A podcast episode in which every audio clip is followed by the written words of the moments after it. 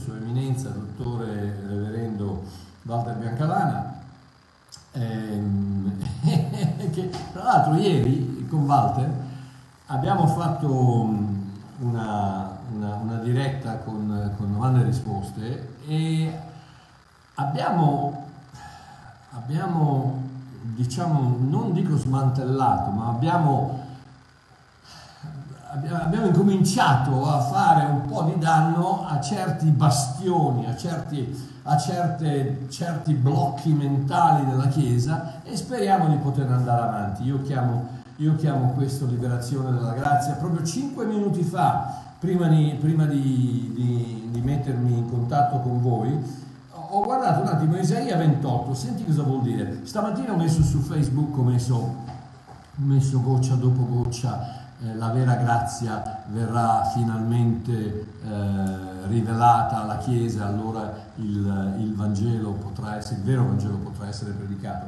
Guarda cosa dice Isaia 28, profeticamente, dice a chi vuole insegnare conoscenza, versetto 9, a chi vuole far comprendere il messaggio, a quelli appena divezzati, a quelli appena, a que, a quelli appena staccati dalle mammelle, poiché è un precetto su precetto, precetto su precetto, regola su regola, regola su regola, un po' qui, un po' là. Sarà infatti mediante le labbra balbuzienti e mediante un'altra lingua che l'Eterno parlerà a questo popolo. Adesso senti, egli aveva loro detto, questo è il riposo, fate riposare lo stanco, questo è il refrigerio, la grazia è il riposo, la grazia è il refrigerio, la rivelazione della grazia è il refrigerio, il riposo.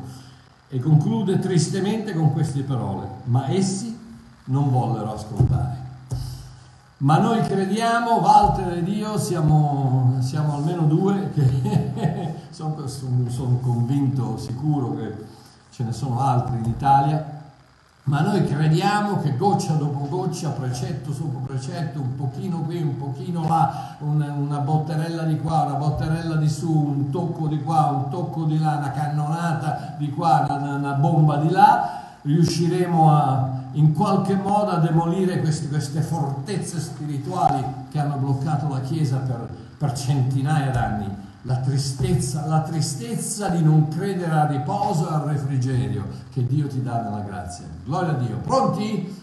Eccoci, stiamo per partire. Uno, due, tre, ram pam pa, ram pam pa, ram, ram pam. Buongiorno a questo giorno che si sveglia qui con me. Buongiorno al latte dal caffè, buongiorno a chi non c'è al Signore Gesù che sta sempre con me, al Signore Gesù che si cura di me. Buongiorno a tutti quelli che gioiscono con me. Amen, amen, amen, amen, amen. Oh, alleluia. Ok, va bene, partiamo. Oh, um, la, eh, la, settimana passata, cioè questa settimana, eh, appena, appena che sta finendo, oh, ieri ci hanno il nostro presidente ci ha detto che da, da venerdì prossimo andiamo dal livello 5, mm, tutto chiuso, al livello 4. Eh, ed è stato un modo molto diplomatico di, di dirci restate a casa, apriamo soltanto un paio di le, le miniere, le, qualcosa che a voi non interessa niente, quindi voi restate a casa. Una volta ho sentito dire che un diplomatico è una persona che ti manda all'inferno e che tu, spe- che, che tu eh, aspetti, di, aspetti con, con, ansietà aspetti il viaggio. cioè il presidente ci ha detto praticamente che, che il, la quarantena continua e tutti contenti, eh, eh, eh, dal livello 5 al livello 4. Vabbè. Comunque, quindi abbiamo parlato di Davide. Abbiamo parlato di Davide questa settimana e um, delle, delle, delle, varie, delle, varie, sfumature nella storia di Davide quando, quando uccide, uccide Golia eh, sul numero 5, sul numero 5 che parla, eh, che parla della grazia e che parla del fatto che senza questa grazia Davide non avrebbe potuto uccidere Golia e non uccidendo Golia tutta la storia di Israele sarebbe stata cambiata. Quindi vorrei continuare con, con, con il concetto di Davide oggi e la settimana prossima parliamo di un'altra cosa che non, ho più pallida idea di che Comunque, settimana prossima facciamo qualcosa d'altro. Tanto c'ho ancora ho ancora una settimana eh, di livello 5 e poi chi lo sa eh, il livello 4 quale sarà. Eh, comunque siamo sempre chiusi in casa anche noi. Eh, sempre non come voi che sono due mesi che siete in casa, ma vabbè, andiamo avanti. Quindi, um, cosa stavo dicendo? Sì, Davide, Davide eh, andiamo un attimino e facciamo un, un, due passi indietro sulla storia di Davide. Probabilmente in nessun'altra parte delle scritture la liberazione della grazia, la rivelazione che l'uomo ottiene in Cristo viene meglio descritta se non nel tabernacolo di Davide. Oh, questo tabernacolo è la tenda che Davide edificò per l'arca del patto quando la fece portare a Gerusalemme. Oh, ma facciamo, ma facciamo un paio di passi indietro, vediamo cosa è successo. È successo eh, primo, prima Samuele, capitoli 4, 5, 6 e 7, narra una storia molto, ma molto, ma molto interessante. C'è una lotta fra i Filistei e gli ebrei 2000 anni fa, anzi 2500 anni fa e ancora va avanti oggi. Fra i Filistei e gli ebrei c'è una, c'è una lotta, c'è una guerra, una battaglia e cosa succede? Succede che i Filistei stanno vincendo, anzi vincono questa battaglia e uccidono un sacco di ebrei. Gli ebrei, da buoni napoletani, pensano che abbiamo bisogno di, di un amuleto, abbiamo bisogno di un cornetto rosso. Abbiamo... Quindi cosa fanno? Tornano, tornano a casa e vanno a prendere l'arca. L'arca, la presenza di Dio. E loro dicono, se noi portiamo Dio in mezzo alla nostra guerra, senz'altro vinciamo la guerra. E invece guarda no, siccome Dio non è una persona che può essere manipolata, loro portano l'arca nel mezzo della battaglia e i filistei catturano l'arca. Mamma mia, eh, cose, cose da non credere, la presenza di Dio, la, la, la presenza fisica di Dio sulla terra viene catturata da questi nemici. No, no, eh, posso dirvi una cosa, non vi preoccupate mai di per Dio. Non vi preoccupate. Eh, si sa difendere da solo. Quante volte che i cristiani eh, eh a spada tratta a guerra da da da facciamo come Pietro no? che andiamo, andiamo, a tagliare le orecchie, le orecchie alle persone eh, eh, non vi preoccupate Dio si sa difendere da solo comunque eh, l'arca viene catturata dai Filistei. Il sommo sacerdote Eli ha un, uh, un figlio che si chiama Phineas e che, eh, che con, è la moglie di Phineas, eh, dà vita a un bambino, partorisce, partorisce e chiama questo bambino con un nome molto strano, Icabod. Icabod che vuol dire la gloria se n'è data. Perché? Perché eh, i Filistei avevano catturato la, la, l'arca, suo marito era morto e, lì la Bibbia dice cade all'indietro, picchia la testa, muore pure lui, il sommo sacerdote, insomma una catastrofe, migliaia di, migliaia di soldati che sono uccisi sul fronte, quindi una catastrofe che sta succedendo, morte, disastri che non... Allora cosa succede? Dio, che nel frattempo è lì tranquillo nell'arca che guarda intorno, eccetera, eccetera, lo mettono nel tempio del loro dio Dagon. Eh, errore, perché Dio con, con il, il, vero Dio con la D maiuscola, con il Dio con la D minuscola delle tenebre, eh, non ci sta molto bene, perché lui risplende e quell'altro scappa. Quindi, lunga storia, vediamo che la statua di Dagon cade, gli si spezzano le mani, la testa, eh, e lo rimettono in piedi, eccetera, eccetera, insomma, tante cose. Morale della, della, della favola, que- alcuni filistei com- cominciano a morire, eccetera, eccetera, eh, di peste, e, e, allora i filistei dicono, no, eh, un momento, qui, da quando abbiamo preso quest'arca sono, sono venuti i problemi, quindi cosa facciamo?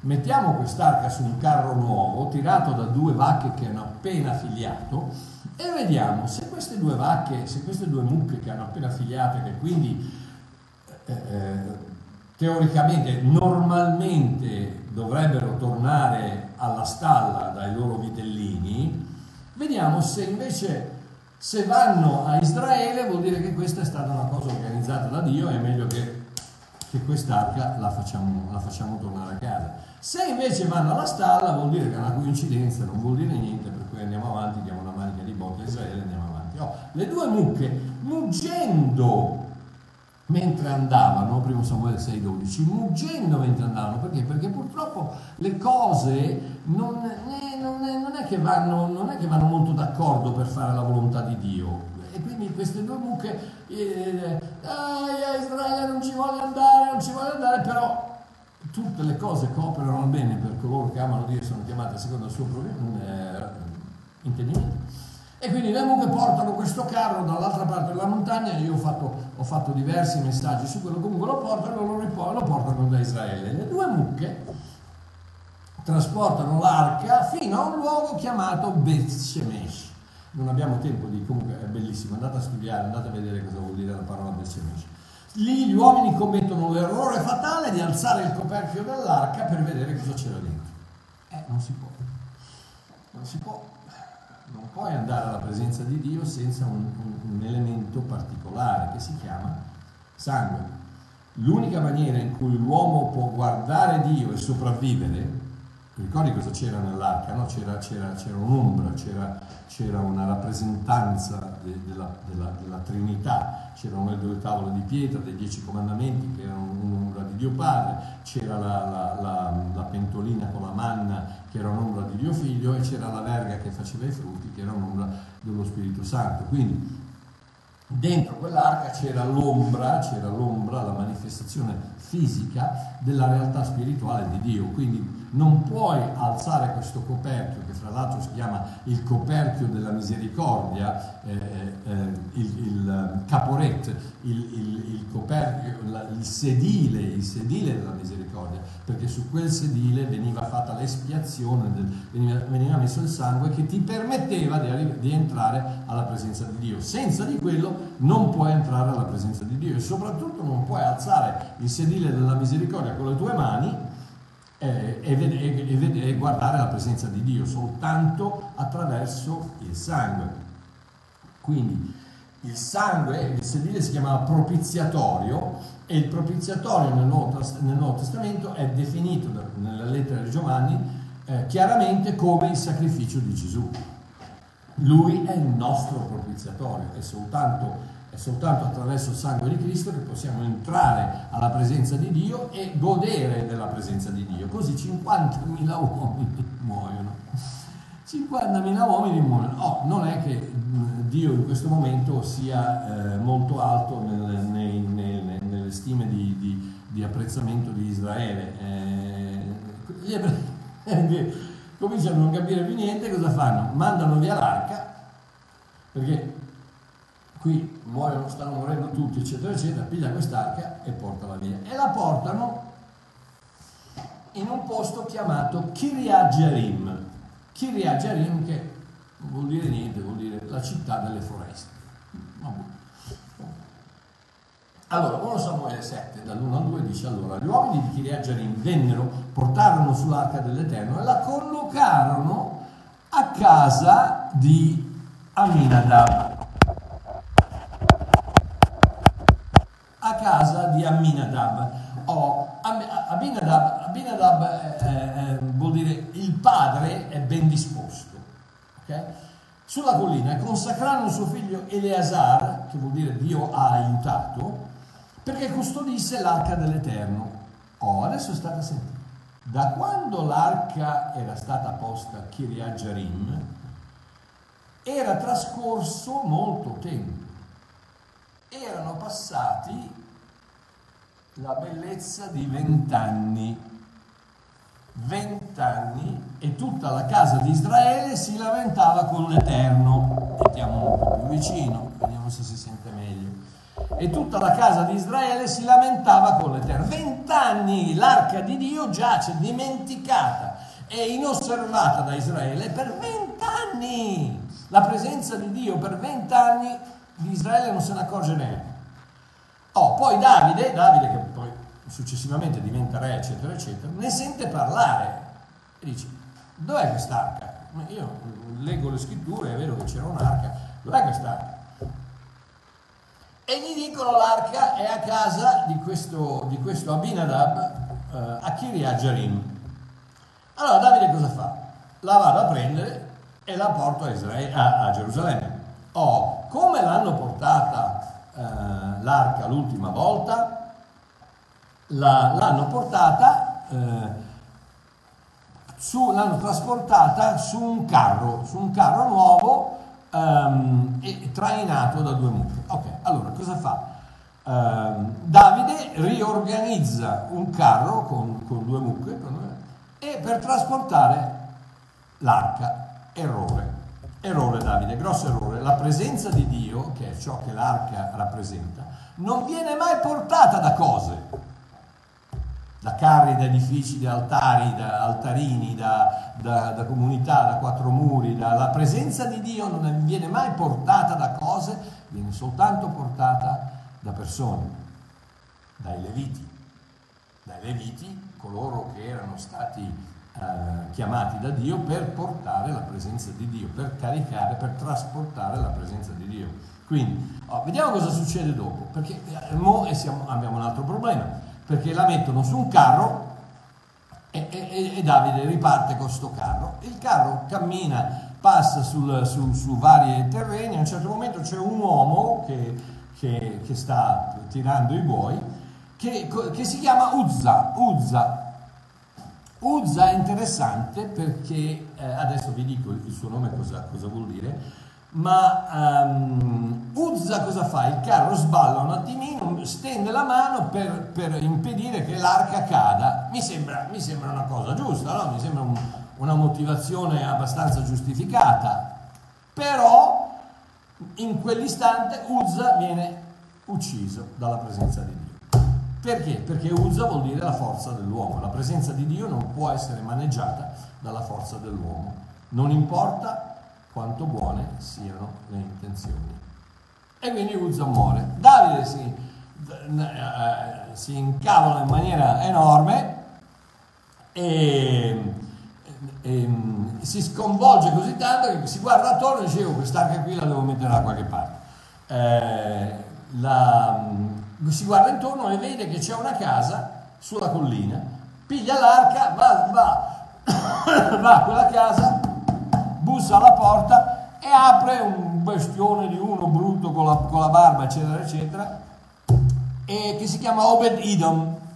Obed Idom, è, è la, la, traduzione del suo, del suo, nome è servo di Edom o eh, Edom è Esau, quindi eh, servo di Esau. E questo Obedino è di Gat. Gat è la città filistea natale del gigante Golia, Golia è il Gittita. Quindi stiamo parlando di un, di un, di un non credente al, al, al, al massimo livello, un, un, miscredente, un indegno, un buono a nulla, un idolatra, nemico di Israele, nemico di Dio, un odiato filisteo. Eh, Obed Idom. E Davide dice scusa, ti dispiacerebbe, posso, mettere, posso lasciare Dio un momentino qui che... Obbedino, sì sì, mettilo là nell'angolino, va bene. E per tre mesi l'arca di Dio, la presenza di Dio, rimane nella casa di Obedino. 2 Samuele 6,11 dice l'arca dell'Eterno rimase tre mesi in casa di Obedino di Gat e l'Eterno benedisse Qui ragazzi, ragazzi qui, c'è, qui c'è da ri, ri, revisionare tutto quanto perché non abbiamo capito niente. E l'Eterno, l'Eterno benedisse la casa del servo di Isaù e benedisse il servo di Isaù. Gittita, filisteo, miscredente, schiavo di Esaù, chi più ne ha più ne metta, eppure per i tre mesi che Dio resta lì, Dio benedice lui e la sua casa. Tre mesi in cui Dio aveva benedetto la vita e la famiglia di questo filisteo miscredente così tanto che il re Davide dovette infine capire il nocciolo del significato della grazia di Dio e il giusto modo di apprezzare la presenza di Dio. Ed ecco la nuova maniera, 2 Samuele 6:13. Quando quelli che portavano, ben fatto Davide, non più carri, persone, quelli che portavano l'arca dell'Eterno, ebbero fatto sei passi, egli immolò un bue e un vitello grasso. Oh, fermi. Per quale motivo? Non, non, leggete mai la Bibbia così perché non avete niente da fare. Sì, vabbè, fatelo anche per quello. Ma cercate di vedere, di capire un attimino per cosa rappresenta, cosa sta facendo Davide. Davide, Davide a Beshemesh eh, e, e, sta, e, sta andando, e sta andando a Gerusalemme a, a portare la, la, l'arca e ogni sei passi si ferma. Ha preso dei, probabilmente dei leviti, ma delle persone comunque che portano, trasportano a spalla quest'arca e sta andando a Gerusalemme. Oh, da Becemesh a Gerusalemme ci sono più o meno 25 km. E 25 chilometri sei passi, considerando più o meno che un passo è un metro, ogni sei passi ti fermi, il settimo passo sacrifichi due animali, 7.000 animali sono stati sacrificati. Oh, perché? Perché 6, 6 è il numero dell'uomo, 7 è il numero di Dio, quindi Davide cosa fa? Prima, prima stava... Eh, aveva portato, aveva sbagliato con l'arca la presenza di Dio e tutto quanto. Adesso invece dice no, un momento, entriamo nella grazia. 6 è il numero dell'uomo, le mie opere, quello che sto facendo, ma 7 è il numero di Dio. Quindi quando arrivo al 7 io sono, io sono, la vite, voi siete i, brani, le, le, i, rami, vi ricordate la menora aveva sei, sei, eh, sei eh, rami e uno stelo centrale. Io sono lo stelo centrale, voi siete i rami, io sono 6 più 1 fa 7, quindi lo stelo centrale era, doveva rappresentare un sacrificio a Dio. Quindi Davide si ferma, dice ok, portatemi una mucca e un vitello ingrassato, o un bue e un vitello, e sacrifichiamoli. Vi immaginate la striscia di sangue? Ogni sei passi due animali grossi sacrificati. Da, da dove, la, da dove la, la, l'arca era a casa di Abinadab, dietro l'angolo di Beshemesh, eh, fino a Gerusalemme. E quindi pozze di sangue, cosa, cosa vuol dire? vuol dire che qualsiasi pagano miscredente avrebbe potuto seguire quella scia di sangue e finire alla presenza di Dio. Chiunque può seguire la scia di sangue dell'amore sacrificale di Cristo, ottenere immeritata giustizia e guadagnare l'accesso alla vera, reale presenza di Dio. Ebrei 4, 16 e 9, 12 dice accostiamoci dunque con piena fiducia al trono della grazia perché Cristo entrò una volta per sempre nel santuario, non con sangue di capri e vitelli, ma col proprio sangue, avendo acquistato una redenzione eterna, quella di Davide era l'ombra, questa è la sostanza. Dalla casa, dalla casa di Obedidom, il miscredente, il servo di Isaù, ognuno di noi prima di conoscere Cristo, servi di, di, servi di Edom, Edom, va bene, c'è così tanto da dire, ma Edom praticamente la radice di Edom è Adam, Adam servi del, dell'uomo carnale, quindi ognuno di noi servi dell'uomo carnale, tutto un tratto c'è questa striscia di sangue, di sacrifici, uno, ogni sette passi, ogni sette passi, che se la segui ti porta alla presenza di Dio.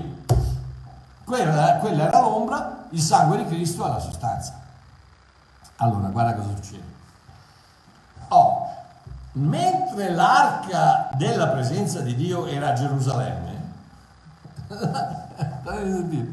la comunità religiosa continuò a effettuare i loro rituali in un luogo chiamato Gabaon, soltanto perché il tabernacolo di Mosè si trovava lì. In altre parole cosa c'era? C'era il tabernacolo, c'era una chiesa, c'era una comunità, c'era una, una, cattedrale, c'era un qualcosa, ma la presenza di Dio non c'era, la presenza di Dio era a Gerusalemme.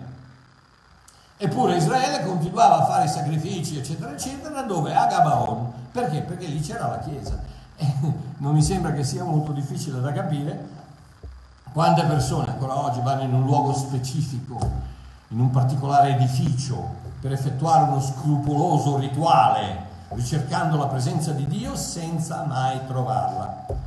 E sempre dimenticando che egli ha lasciato per sempre mausolei da, fatti da mano d'uomo e si è trasferito nel suo tempio originale fatto dalle mani di Dio il nuovo uomo Adamo. Non più Edom, ma Cristo.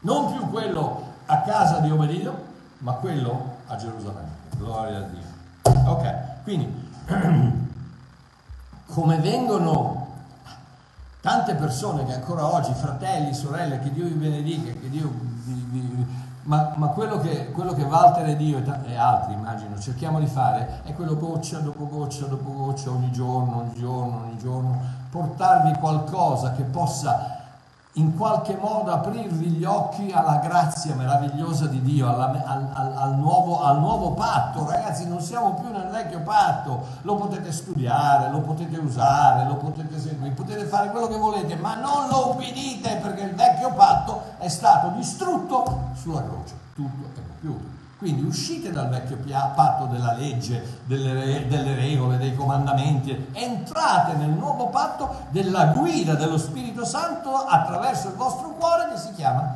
grazia.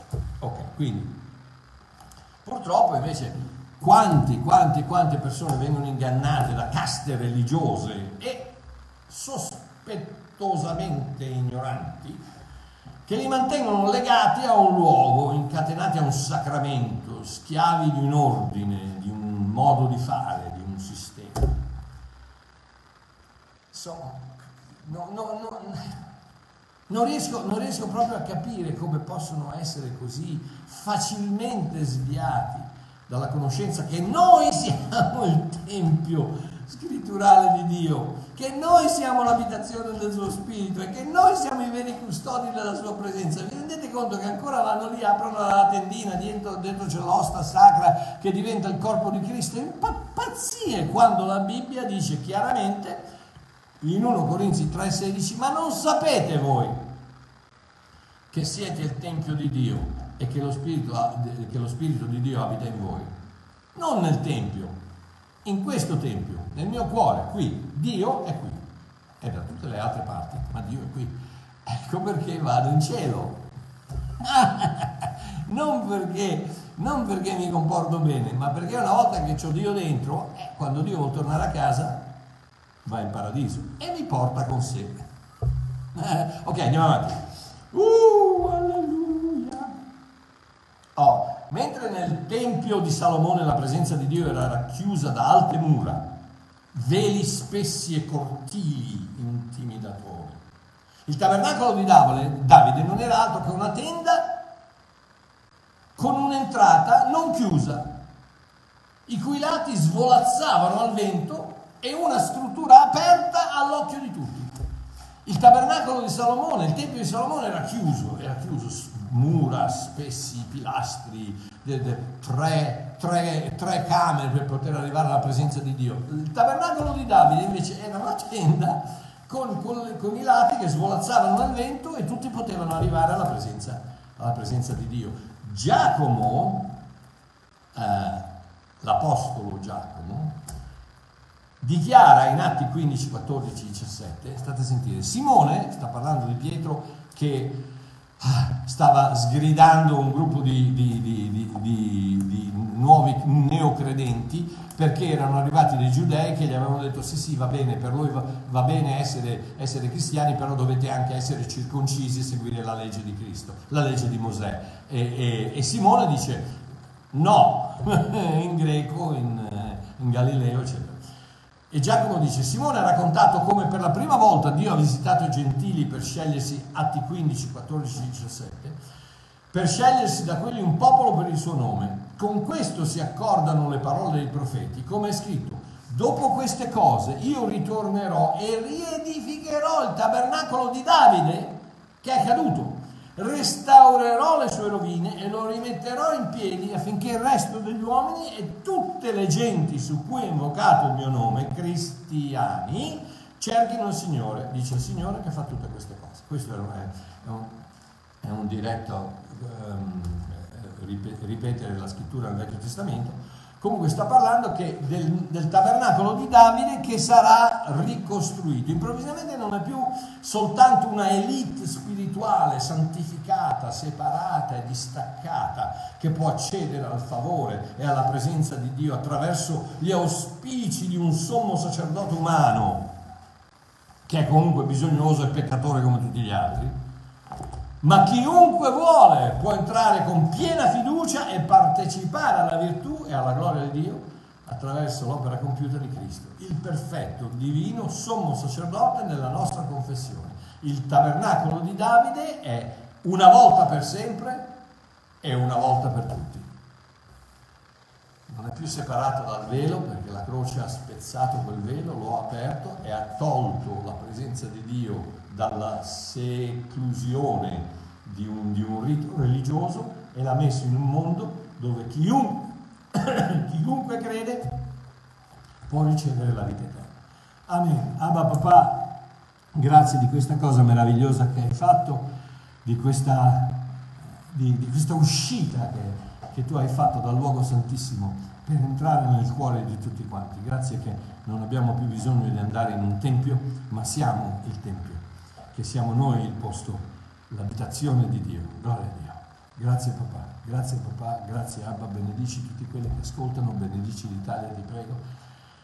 Alleluia, e, e, e sbatti questo virus all'inferno da dove è venuto. Gloria a Dio. Amen papà. Un abbraccio, vi voglio bene, ci vediamo domenica con Walter in diretta alle 10 e poi lunedì che ripartiamo e vediamo cosa, cosa spieghiamo. Ok, un abbraccione, voglio bene, ciao.